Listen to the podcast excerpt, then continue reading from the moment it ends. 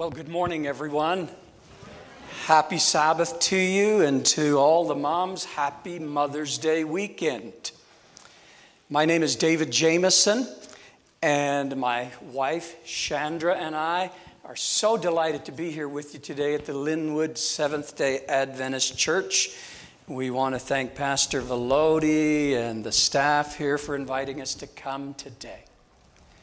Harold, you mentioned that you know me a little bit from Church in the Valley. Yes, I had the privilege of pastoring a church in Langley for the last 20 years as lead pastor. But I'm originally from St. John's, Newfoundland, the most easterly point in all of North America. Do you know where that is? Raise your hands if you have an idea where that is. I know sometimes when I ask, some hands go up. But for those of you who may not know exactly where that is, uh, in the year 1912, the Titanic hit an iceberg 150 miles off the coast of Newfoundland. And if that doesn't ring home because you weren't born then, uh, during the September 11 terrorist attacks, that took place in 2001, many, many U.S. airliners landed in Gander, Newfoundland for safety. And so maybe that'll give you a little bit of an idea where we are from. Today, I'd like to share a message with you entitled How to Withstand the Storms of Life. And this message is all about Jesus. Wherever I've been going in the Upper Columbia Conference so far, a different church almost each and every Sabbath, we've been uplifting Jesus as high as we possibly can. And so I want to issue you a challenge this morning. Whether you're young or young at heart, I challenge you to write down the number of times that we say the name Jesus in this sermon from this moment on. And come tell me afterwards how many times you heard the name Jesus. Well, we'd like to begin by asking you a question. And the remote is not working, so we'll just go without. How's that? Have you ever experienced a major storm in your life? Has your life ever gone from calm to chaos in a single moment or a single day. If you're human, that's happened, right? If you have lived for any period of time at all, you've experienced storms in your life, haven't you? I know I have. I know I've had several storms over my lifetime in which life has gone from calm to chaos in a single moment. All it takes is a telephone call. All it takes is something that a doctor shares at a doctor's office, and I've experienced both. But if you can relate to experiencing storms in your life, maybe you can relate to Chippy the parakeet. And there's a picture in the very next slide. Here you go. It's one of my favorite all time stories. Chippy never saw it coming. He was just sitting, sitting there peacefully perched in his cage, enjoying the day, singing. But all of a sudden, his owner got a brilliant idea. His owner decided that she was going to clean his cage. So she went to the closet and pulled out the vacuum cleaner. She plugged in the vacuum cleaner, and here you go. Plugged in the vacuum cleaner, proceeded to come over to the cage, opened the cage door, turned the vacuum cleaner on, put the hose in through the cage door, and all of a sudden her cell phone rang. She turned her head to get the cell phone, and then she heard, oh no. She looked in the cage, and Chippy was gone.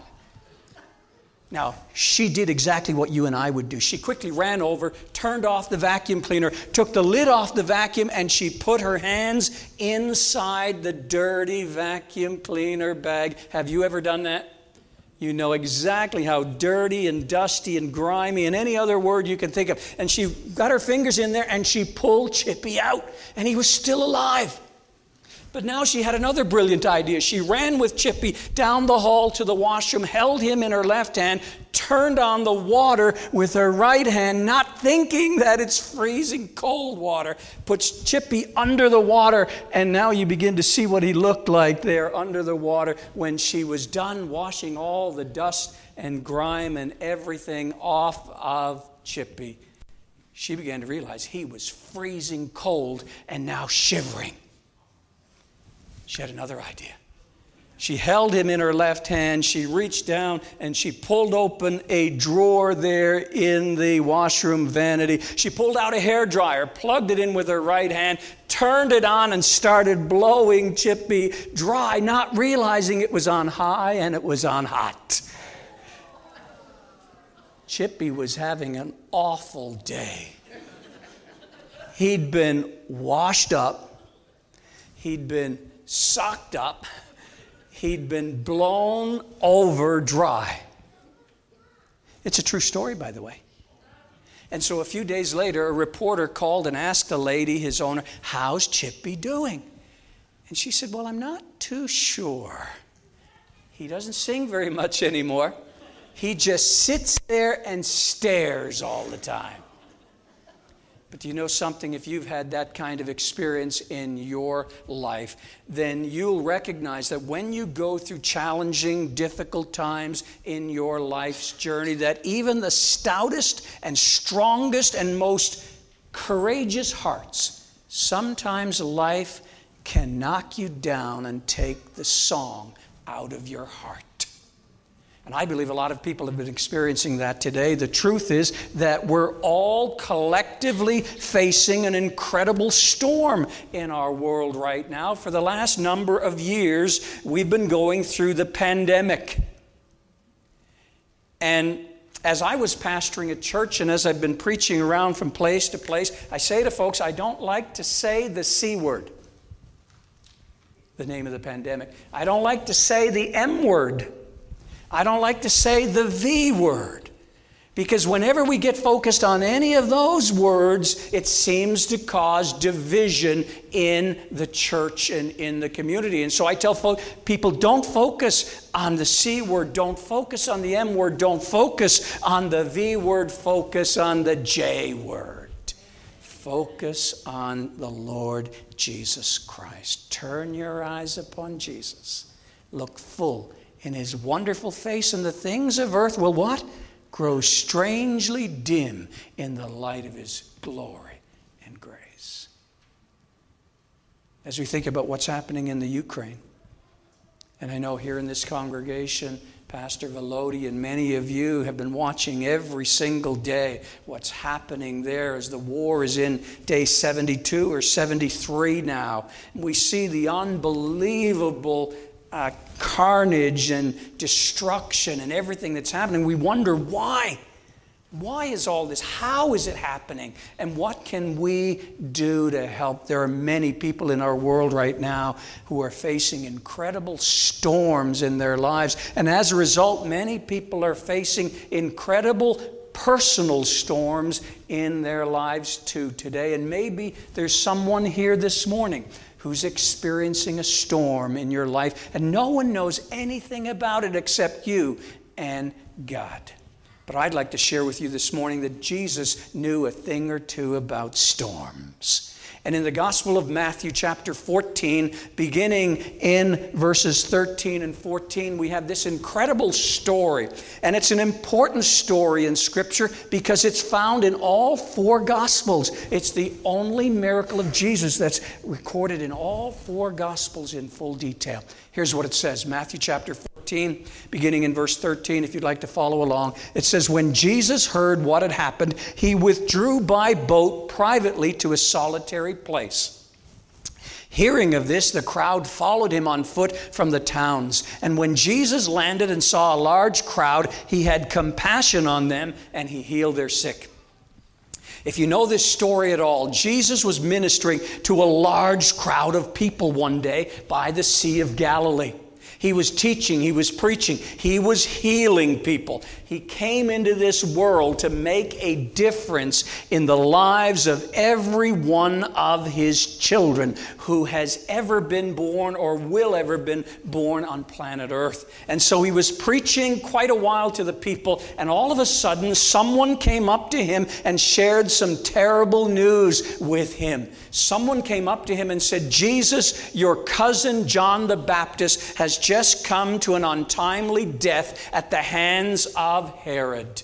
And it says, when Jesus heard what had happened, he withdrew by boat privately to a solitary place. And so, if you can picture this, Jesus and the disciples got into the boat and they sailed across the Sea of Galilee, about six or eight miles across. But it says, hearing of this, the crowds followed on foot from the And if you can picture this, Jesus and the disciples are sailing across, but the crowds walk the six to eight mile trek and they get to the other side so that when Jesus lands at the other side, he sees this same group and crowd of people again. And it says, when Jesus landed and he saw this large crowd, he had compassion on them and he healed their sick. I want to share with you this morning that Jesus is always moved with compassion toward people. Can you say amen to that this morning? He's always, always moved with compassion toward people. Lost men and women and boys and girls matter to God. How do I know that? Luke 19 and verse 10 says, Jesus came to seek and to save that which was lost. And if lost men and women and boys and girls matter to God, then they need to matter to every single one of us here in the Linwood Church and throughout the entire Upper Columbia Conference and beyond. God is calling us to reach out to lost men and women and boys and girls with the compassion of Jesus Christ. How is that? The word compassion is used 82 times in the scriptures. It's used seven times in the Gospels, and all seven times in the Gospels, it's essentially a descriptive word of Jesus. Jesus is always moved with compassion toward people. The Greek word is so intense that it says he was moved to the core of his being, it was his priority. People are the most precious possession of God on planet Earth. He was moved to the core of his being. He was moved in the depths of his stomach. He wanted to do something. He was compelled to bring help, healing, and eternal happiness to every single person that he met. That's how Jesus looks at you and me. You are a child of God. And do you know something? I like to say it this way Jesus loves the prostitute on the street just as much as he loves the parishioner in the pew or the pastor in the pulpit. Do you believe that today? Do you understand what we're saying by that? That whether someone is here right now in this building on Sabbath morning, or whether they're driving down the road or walking by with burdens unlimited, God loves every single one of us exactly the same. We're blessed because God found us when we were lost, brought us into the fold, and He shares so much wonderful information with us through Scripture that blesses our lives, but we're blessed to be a blessing. Jesus is always moved with compassion toward people. The story continues in the next verse, verse 15. It says, As evening approached, the disciples came to him and said, This is a remote place. It's already getting late. Send the crowds away so that they can go to the villages and buy themselves some food. And Jesus replied, They do not need to go away. You give them something to eat. Now, you might read this and skip right over it and not get all of the significance. There was an incredible crowd of people there that day. Scholars tell us that the population of the Sea of Galilee region 2,000 years ago during the time of Christ was approximately 25,000 people around the Sea of Galilee. We're going to read a little bit further into this passage, and it says that Jesus fed the people. And it says there were 5,000 men, not counting women and children. So you do the math. There could have been 15,000 people there that day on that mountainside. And they were all there because they wanted to be near Jesus. They were attracted to Jesus. This is why our churches need to uplift Jesus because the Gospel of John, chapter 12, says only the words of Jesus if I, if I be lifted up, I will draw all men unto myself. Do you want to be in the presence of Jesus? Has Jesus made a difference in your life? In my own experience, at the age of 18 years of age, I fell in love with Jesus. Went to an evangelistic series at the St. John Seventh day Adventist Church, learned so much about Bible prophecy. In fact, at that age, when I, I said, Is this true? And I began to read every single book I could get my hands on on Daniel and Revelation. I read Uriah Smith's book Daniel and Revelation from cover to cover, Roy Allan Anderson's book Unfolding the Revelation, and on and on the list went. And I was filling my head with all kinds of prophecy, with all kinds of messages about the three angels' messages, and so on. But there was something else that happened to me. After the evangelistic meetings, on Friday evening, I was so impacted by the preaching of the word, I would go home lie on the floor in my bedroom all by myself and listen to some Christian music. There was an artist back then by the name of B.J. Thomas. He'd gone through his own conversion experience and he sang two songs that made an incredible difference on me. The first one was, What a difference you've made in my life. Well, I could almost sing it to you right now. And the second song was, He's the hand on my shoulder, guiding me each step of the way. And this is going to date me a little bit. Young people will laugh at this. I was listening to it on cassette. And I listened so much that I wore out the cassette and had to go back to the Christian bookstore and buy another copy. What a difference Jesus has made in my life. And so, in my own experience, and I encourage it for everyone, we just don't want head knowledge. We also want a heart experience. We want to know the goodness and the glory of God, but we want to experience the grace of God in our own hearts and lives. We want to fall in love with Jesus every single day, every single Sabbath when you come to church. You've got to come not just to see friends, not just to be with one another, which is so important, but you've got to come to be in the presence of Jesus. And that's what this crowd was doing. Nearly three fifths or more of the population of the Sea of Galilee, they were coming wanting to be in the presence of Jesus. And so it says the disciples said to Jesus, It's, it's late. We're in a remote place here out by the Sea of Galilee. Send the crowds away and go to the villages and buy, let them buy themselves some food. And Jesus replied, They do not need to go away. You give them something now, picture it if you were one of those 12 disciples. There's 15,000 people there. There's no food. And Jesus says, they don't need to go away. You give them something to eat. All I can picture is that their eyes popped when they heard that, their jaws dropped, and their faith flopped because they had no idea on earth how they were going to possibly be able to feed all of these people. They said to Jesus, We have here only five loaves of bread and two fish. What are we going to do with that, Jesus?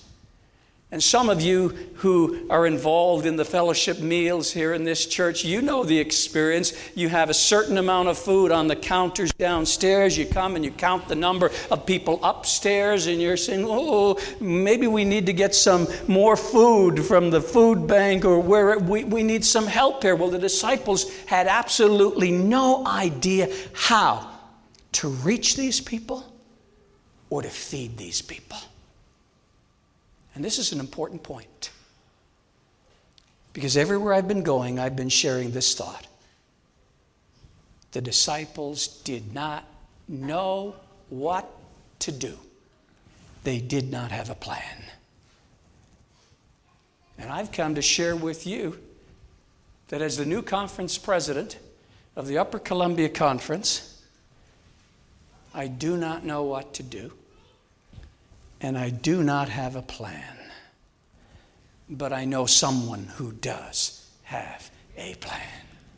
And if we gather together, which is where we're leading here in the Upper Columbia Conference, I haven't even figured it out. All I know is that God has said to me in the month of September, you need to get as many people as possible praying throughout the entire Upper Columbia Conference to simply ask God to reveal His plan to us. And then on the weekend of October 7 and 8, we're going to gather stakeholders together at the conference office and we're going to ask God to reveal that plan for the Upper Columbia Conference for the next several years. That's where we're going. God knows how to reach people. God knows how to feed people. All we have to do is ask, and He will reveal His plan. And so Jesus said to the disciples when they said, We have here five loaves and two fish, He said, Bring them here to me. And he directed the people to sit down on the grass, and taking the five loaves and the two fish, notice what it says next in red, and looking up to heaven. It's exactly what we just said. We don't have a plan, but there is someone who has a plan. And looking up to heaven, it says he gave thanks and he broke the loaves, and then he gave them to the disciples, and the disciples gave them to the people. And at the beginning of this message, I shared with you that maybe there are folks here today or folks that you know who are going through a storm in your life. And I believe there are three secrets to surviving the storms of life that are found in this story about Jesus and what he was experiencing in a single day. If you're experiencing a storm in your life, the first thing that you need to remember to do is to look up to the God who cares because He really does care for you. Never doubt that God cares for you. If there's anyone who does, it is Jesus, it is God the Father, and it is the Holy Spirit. God loves you more than anyone else could on planet Earth. He really does care for you. So, the first secret to surviving the storms of life is to look up to the God who cares because He really does care. And you know, when you and I go in an attempt to reach out to people in this world for the kingdom of God, do you know what people say? People say, I People don't care how much you know until they know how much you what? Care. How much you care. There are a lot of people walking the streets around this building today, tonight. And the number one question that they have is Does anyone really care for me? There are a lot of young people in our churches in our schools, in our communities who are struggling with anxiety, depression, peer pressure, social media bullying, and so on. And you just look and listen to the news, and you'll hear that there are many, many who are taking their own lives because they cannot answer that question Does anyone really really care about me? It's the number one question that people ask. Does God really care about me? The story continues, in Matthew 14 and verse 20. It says, They all ate and were satisfied. And I don't know, it may be just me, but let's try this with you. Are you satisfied in your journey with Jesus? As you've gotten to know Jesus Christ as your personal Savior, friend, and coming King, are you satisfied in your relationship with Him? It says they all ate and were satisfied. I know we want to grow deeper in our walk with Him. We want to have a deeper, more fulfilling experience. But has Jesus ever let you down? Never. He is a God who never fails. He is a God who can do the impossible. He can do exceedingly abundantly above all that we might ask or imagine. But the only question is do you and I truly believe that? Can Jesus work a miracle in your life today, just like he did 2,000 years ago? Do you believe he can? I heard one amen. Can Jesus work a miracle in your life today? Amen. He has the power to do anything. The only thing that limits him is whether you and I actually believe. The story continues. It says, And the disciples picked up 12 basketfuls of broken pieces. I love it. To me, this is humorous. How many disciples were there? 12. How many baskets of reminder and remainder? 12. It was as if, as if God had a little personal testimony in a basket to give to every one of these disciples that they would begin to see who Jesus really is. And it says the number of those who ate was about 5,000 men besides women and children. But then it says next in verse 22 immediately Jesus made the disciples get into the boat and to go ahead of him to the other side while he dismissed the crowd. Something happened here. If you want to find out, you can go to all four of the Gospels this afternoon and read the parallel passages. But essentially, what happened was Jesus fed 15,000 or more people that day, and the people got the wrong message. They focused on the miracle rather than the message that Jesus was trying to share. And they said, if he can feed all these people, what would he do with an army? And so they began to press against him, and even the disciples joined in this thinking, and they were going to lift Jesus up and make him king of the Jews because they wanted someone to defeat the Romans who were occupying their territory. But do you know something? Jesus did not come to defeat the Romans. Jesus came into this world to defeat sin and the consequences of sin, and ultimately the one who brought sin to the universe, Satan himself. And so it says Jesus dismissed the crowd and sent them away. And it says, after he had dismissed them, he went up on a mountainside by himself to pray. And later that night, he was there alone, and the boat was already a considerable distance from the land, buffeted by the waves because the wind was against it. Whenever you're experiencing a storm in your life, there are three secrets to surviving the storms of life. Number one, look up to the God who cares because he really does care for you, my friend. And secondly, we find in the example of Jesus, pray to the God who hears because he really does hear and answer every single prayer. Do you believe that? There are a lot of people inside churches who doubt the power of prayer. But we find that Jesus in Scripture believed in the power of prayer. He realized that no matter the chaos and confusion of earth's problems, you can find God's solution in prayer. And so he really does hear and answer every single prayer. And you may say, okay, Pastor Dave, yeah, he answers some prayers with yes, he answers some prayers with no, he answers some with later on, but he answers every single prayer. How many of you have a cell phone? Almost everyone, I guess. Do you believe in Verizon? Do you believe in AT&T? Do you believe in Sprint or some other company so that when you text on your texting device, your phone, that that text is actually received? When you call someone on your phone, do you believe that that call goes through? Well, think about it for a moment. If man can do that with Verizon and AT&T, AT&T and Sprint or any other company, what can God do? How big is your God? He developed the very first internet system, wireless prayer. He did.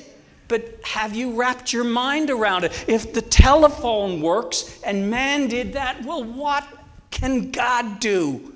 He can do far more than any of that. So we should never doubt the power of prayer. But it's happening in our churches, isn't it? Wednesday night, how many actually go and pray? How many people actually kneel down to pray? How many pray three times a day like Daniel did? The number is decreasing more and more all the time, unfortunately. The devil loves it. We're told in the spirit of prophecy, not in these exact words, but pretty close. The devil doesn't care how many sermons we preach. He really doesn't care how much community service we do. But he trembles when people pray. Why? Why would we be told that? Why do you think he's attacking prayer meeting? Why do you think he's causing so much doubt about the power of prayer? Because that's where we find the power of God through his Holy Spirit to make a difference in our lives and in our world to bring about a solution to any problem we may be facing.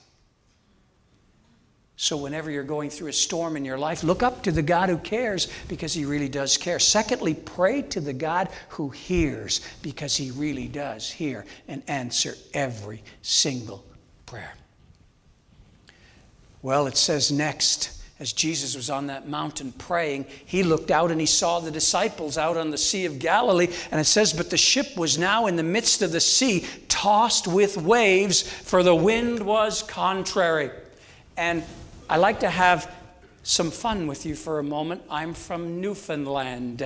And in Newfoundland, they speak their own dialect, especially on the island portion of the province. And I visited there when I pastored. I've gone into homes, into a, a home I've never forgotten it in Red Harbor, Newfoundland, a community of maybe 300 people total. And I was there with uh, between 8 and 12 fishermen, and they were talking with me and asking me questions, and I had no idea what they were saying. And so I'm, I'm in there, they're having a scoff, a meal together, and they're asking me questions, and I'm going, mm hmm, mm hmm. No idea what they were saying because here's how they talked. If they were to describe this storm that the disciples were in, they'd say it this way I'm not exaggerating. Did you get it? Can you interpret it back? Should I put it in slow motion? By there's a tizzard blowing from the north. Did you get it now? Somewhat. They call a blizzard a tizzard. And they said, if you're out there on the sea and it's storming, there's a tizzard blowing from the north. And so these disciples were out there on the Sea of Galilee in the midst of this storm. They were terrified. They were afraid that their boat was going to sink. And in the next few verses, it shows that they became even more terrified because it says that in the fourth watch of the night, Jesus went unto them walking on the sea.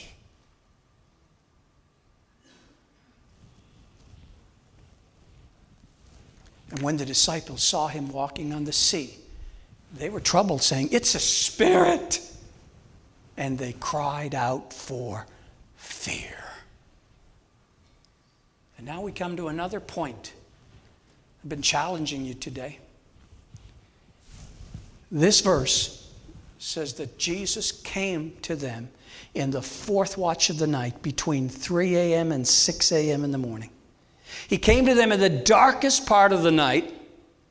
He came to them in the deepest part of the Sea of Galilee, out in the middle, which scholars say might have been 157 feet deep. He came to them walking on their greatest fears. He came to them just when they needed him most. Has Jesus ever come to you just when you've needed him most? I was listening to a newscast a few years ago, and it said, Please tell those Christians that Jesus didn't walk on water. He didn't walk on water, he walked on ice. That's what they said on the news. I'm not exaggerating. But I, I was scratching my head. I said, then what were the disciples doing rowing on ice? That doesn't quite add up, does it? And a little bit later here in the story, we're going to find that Peter stepped out of the boat and he must have been heavier than Jesus because he fell through the ice. And we can chuckle at this, but it comes down to this thought I am naive enough to believe the words of this book. This book says that Jesus walked on the sea, on water coming towards them. And no matter what age you may be, from five years of age to 95 years of age, when we read this story, you have to decide in your own heart whether you actually believe the words of this book or not. And it will make all the difference in your life. Is it hard Harder for Jesus to walk on the sea or to say to someone, Rise, get up and walk? Is it harder to walk on the sea than to speak this entire universe or universes and galaxies into existence with his mouth? How big is your God today? Have you thought about that for a moment? What is he able to do in the Upper Columbia Conference in the Linwood Seventh day Adventist Church if we really started calling out for him to show us how and when and where to reach lost men and women and boys and girls for the King? What kind of miracles could he do if we really believed? Do you believe? The words of this book because the words of this book also says he can do exceedingly abundantly above all that we might ask or imagine. It says, And when the disciples saw him walking on the sea, they were troubled, saying, It's a spirit. And they cried out for fear. But straightway Jesus spoke unto them, saying, Be of good cheer. It is I. Be not There's a lot of uncertainty in our world right now, isn't there?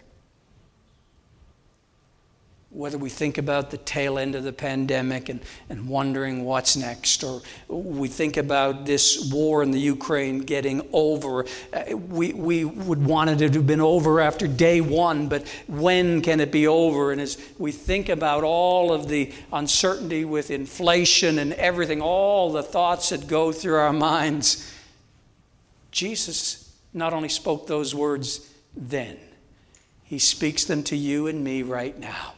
No matter what it is that you may be facing, maybe no one else even knows anything about what's happening in your life this past week. Jesus knows. Jesus knows everything about you and me.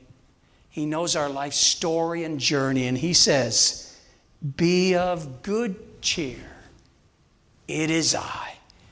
Be not afraid. Can you say amen to that this morning?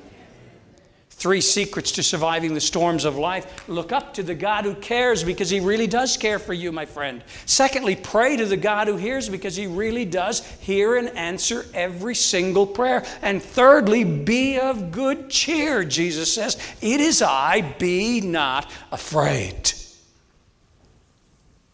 These are not just words on a page or a slide for me. I've experienced some storms in my life. February the 20th, 2019 was the worst day of my life. There are two that I'm weighing back and forth like this. Which was worse? The day I got a telephone call on a Friday afternoon at around 3:30 that my father had just dropped dead with a heart attack? Or was it the day February the 20th, 2019, that I had open heart surgery.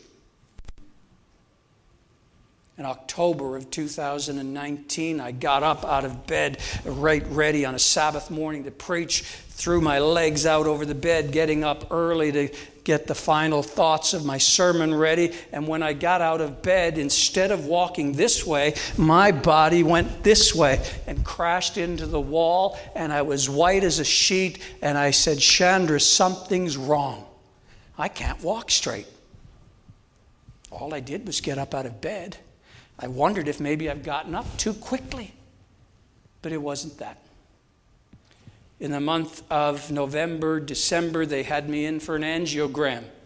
I went in for an angiogram, and the nurse that met me there and uh, was doing the paperwork said, Nah, nothing wrong with you. You shouldn't even be. Why are you even here? Look at you. There's nothing wrong with you. I said, Thumbs up. Just what I wanted to hear. They did the angiogram. The technician, when they're shooting the dye through you, is a little quiet after the angiogram, I'm out in the waiting room, and the technician comes in, a nurse with him, and they said, Mr. Jamieson, got some bad news for you.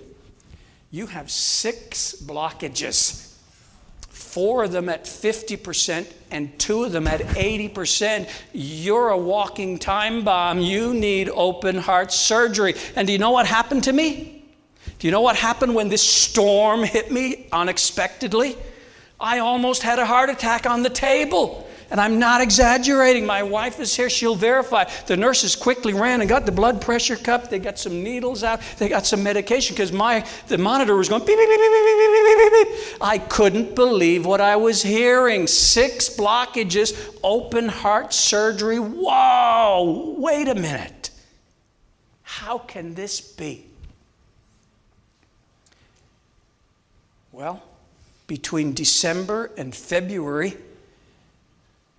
I did what most people wouldn't do. I began to look at every YouTube video on open heart surgery that I could find on the internet. There's not a lot, by the way, but there's, I found six, seven, eight. And I looked at every single video on open heart surgery because I wanted to see what they were going to do to me. They say this is one of, if not the biggest surgery that you could have. You're disconnected. Your heart is being operating by way of a machine. So I watched every single video I could. And in my watching of the videos and in my research, I began to realize that I could have the surgery done differently. Because as a pastor for 35 plus years, I visited many people in the hospital who had open heart surgery, and I watched they were cut here, cut here, and maybe cut all the way up here to pull veins out to do the bypass. But I discovered they don't have to do it that way. I discovered that they can cut you here, open you up for four and a half hours and they can cut here and here and take arteries out of your chest instead of veins out of your legs and arms. And I said, That's it.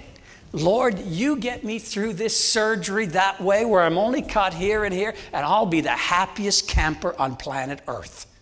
And I have kept that promise to the Lord. And so, anyone who knows me at all, I, they, they say, Dave, how are you doing today? And I say, fantastic. Fantastic no matter what. And I have kept that promise ever since. I'm only human. And so I managed to keep it around 355 days out of the 365 days a year. And the other 10 days, I'm just like you. I'm at all the stuff that happens. But I learned through those two experiences the loss unexpectedly of my dad this journey of going through this whole experience to look up to the God who cares because he really does care for you and me. He does. That's the kind of God that I serve. My Bible says God is love. And then we need to pray to the God who hears, knowing that just as certain as the Verizon text goes through, your prayer goes through and you never get a busy signal.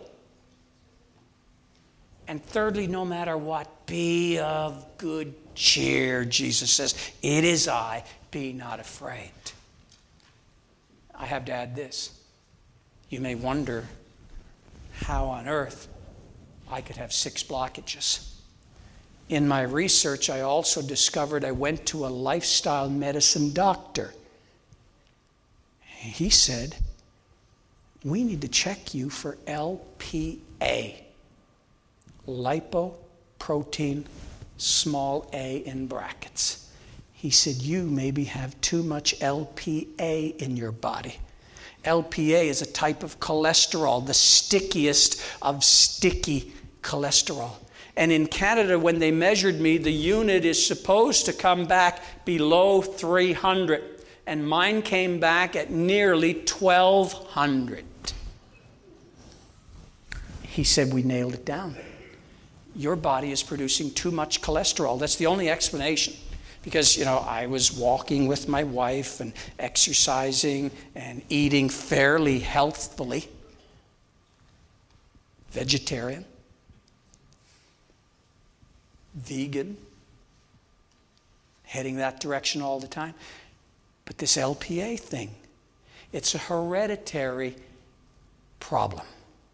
Maybe the reason why my dad was gone like that. And so I fully expect that I will have this all over again. But hopefully it'll be in another 50 years. And the Lord will come. But no matter what, Jesus says, Be of good cheer. It is I. I am with you. Be not afraid. Don't be afraid of anything. God is with you. What did Jesus do during the storm? Jesus came to them. When you're in the midst of a storm this next week, Remember, Jesus comes to you. Jesus came to them personally. Jesus came to them in their darkest hour. Jesus came to them just when they needed him most. Jesus came to them walking victoriously over their greatest fears. If you know Jesus, you do not have to be afraid. Because even the darkest hours of the night cannot hide you from the face of God, my friend. It doesn't matter how dark and stormy it gets, how the thunder rolls and it looks black and there's lightning flashing. It does not matter. These things cannot hide us from the face of God. In the darkest hour of life, God is still God. Can you say amen to that? He is still God in the darkest hour of the night, and He is still in control. He holds the whole world in his hands. And you can imagine that when he's holding it, he, there are tears coming down his cheeks as he watches what's happening on this planet today. He longs to come and gather us up and to take us home. And I believe that Jesus is coming again very, very soon. But we have to be careful that we're not like the disciples of old, because the disciples of old, unfortunately, their attention was on the storm instead of the Savior. keep your eyes on Jesus, the Savior. Wrapping it up. And Peter answered him and said, Lord, if it be thou, bid me come unto thee on the water. And Jesus said, Come. One word. Jesus spoke that word come before. He said, Lazarus, come forth. He said, Zacchaeus, come down out of the tree. And now he's saying, Peter, come on out on the water. And what does he say to you and me? Matthew 11, 28, Come unto me, all ye who labor and are heavy laden. Take my yoke upon me, for my burden is light, and you will find rest to your souls. And when Peter was come down out of the ship, he walked on the water to go to Jesus. But when he saw the wind boisterous, when he took his eyes off Jesus, he was afraid and beginning to sink. He cried out, Lord, save me. Have you ever cried out that prayer? If you did, never did a soul cry for help to be saved, to be rescued, and it went unheard. Jesus hears our every cry, He hears our every prayer. Peter took his eyes off Jesus and he began to focus on the circumstances around him, a move that will cause you to start sinking every single time.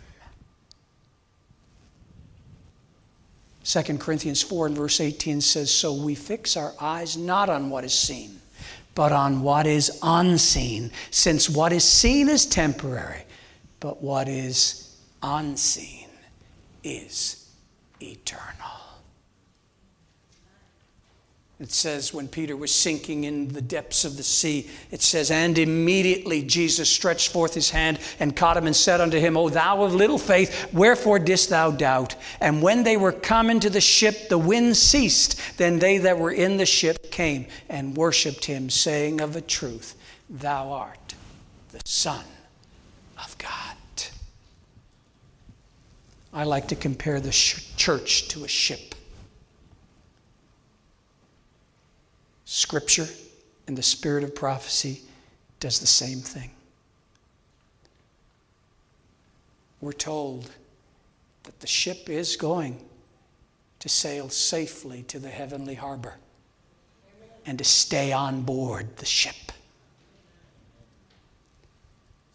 I believe that if every single church in the Upper Columbia Conference would lift Jesus Christ high every single Sabbath, that there would be more and more people drawn.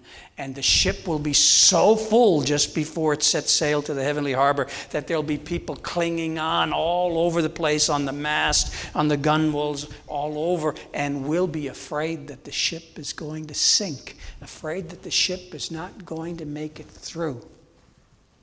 But Jesus is the captain of the ship.